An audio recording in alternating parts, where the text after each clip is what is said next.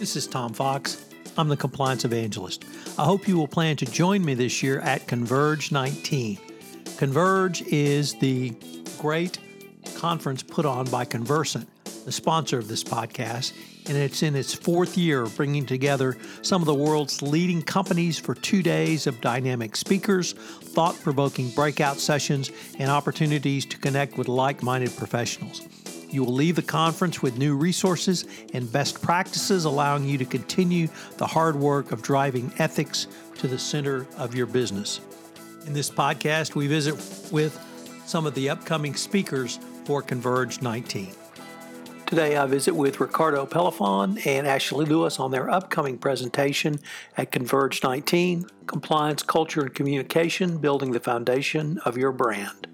Hello, everyone. This is Tom Fox, back for another episode. And today, I have with me Ashley Lewis. Ashley is the Associate Manager, Global Internal Audit at Tempur Sealy, and Ricardo Pelafon, the founder of Broadcat. So first of all, go blue. We have to always acknowledge that. And welcome. Thank you guys for taking the time to visit with me today. Thank you for having us. So I was wondering if you could just start off with telling us a little bit about your professional background and where you got to your current position. Ashley, you want to start? So thanks for having me on the podcast today. As you mentioned, my name is Ashley Lewis, and I am the Internal Audit Associate Manager. I actually started in public accounting for a firm called Crowe Corwa, and I was recruited out to come and work in internal audit at Tempur Sealy.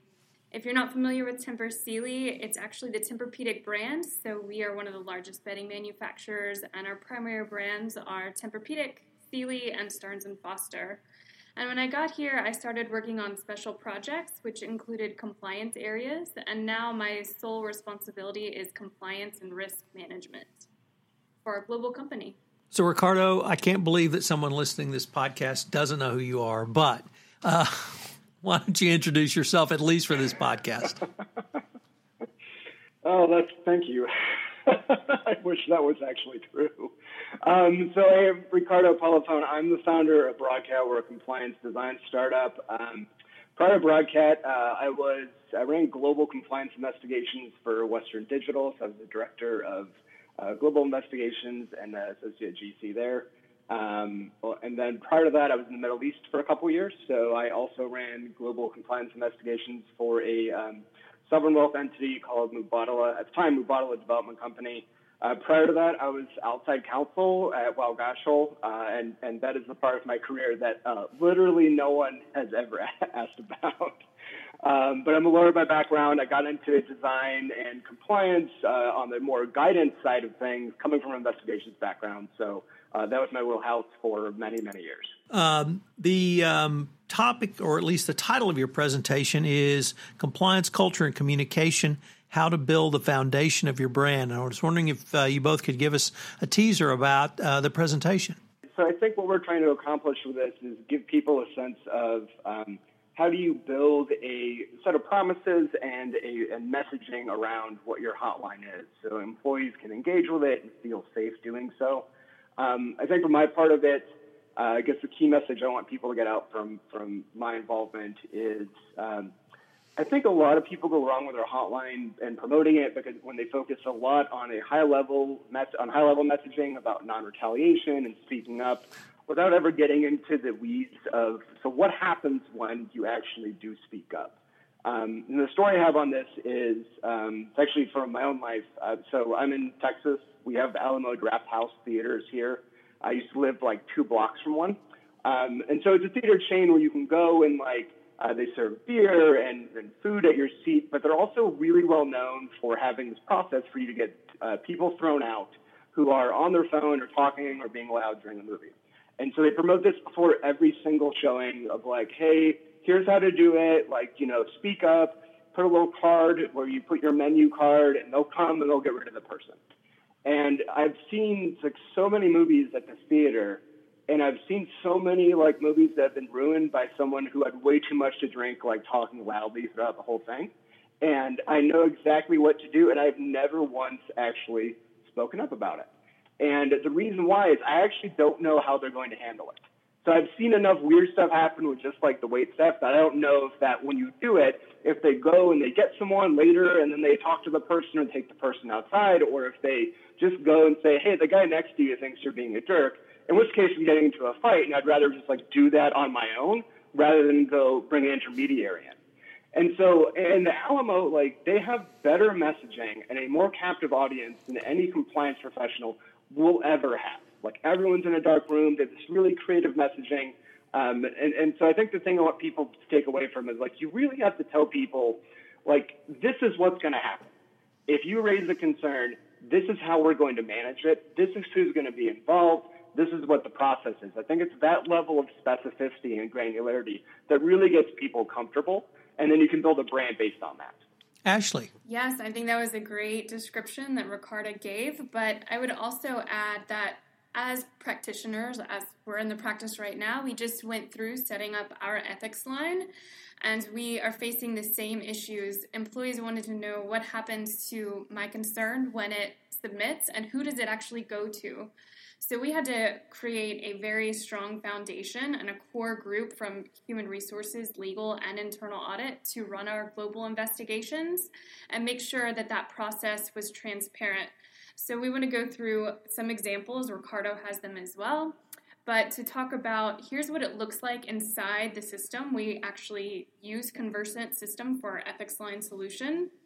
And we wanted to be fully transparent. This is what we see as administrators, and here's why you should feel comfortable, because it is a team of 9 of us, and so you shouldn't feel like you will be retaliated against. Here's how often you're going to hear from us, and we want to make sure that the system is actually good and working, because the system, if you don't have people to buy in and actually use it, then you've just wasted your money, essentially. So after you get that initial buy-in, do you advocate, or have you got to the position where you've had to work to educate your workforce around not so much anti-retaliation, but really how to shepherd a whistleblower through the entire process? Yes. So we have documentation that we've created to help our ethics line concerns. They can actually access all of those resources, including frequently asked questions, and we have diagrams with screenshots so that they feel comfortable the entire way.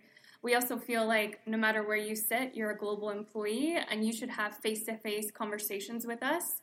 So we actually did these things called roadshows, where we went on site to all of our subsidiaries, to all of our plant locations, and talked to people about not only the ethics line, but trainings and the fundamentals of the ethics line.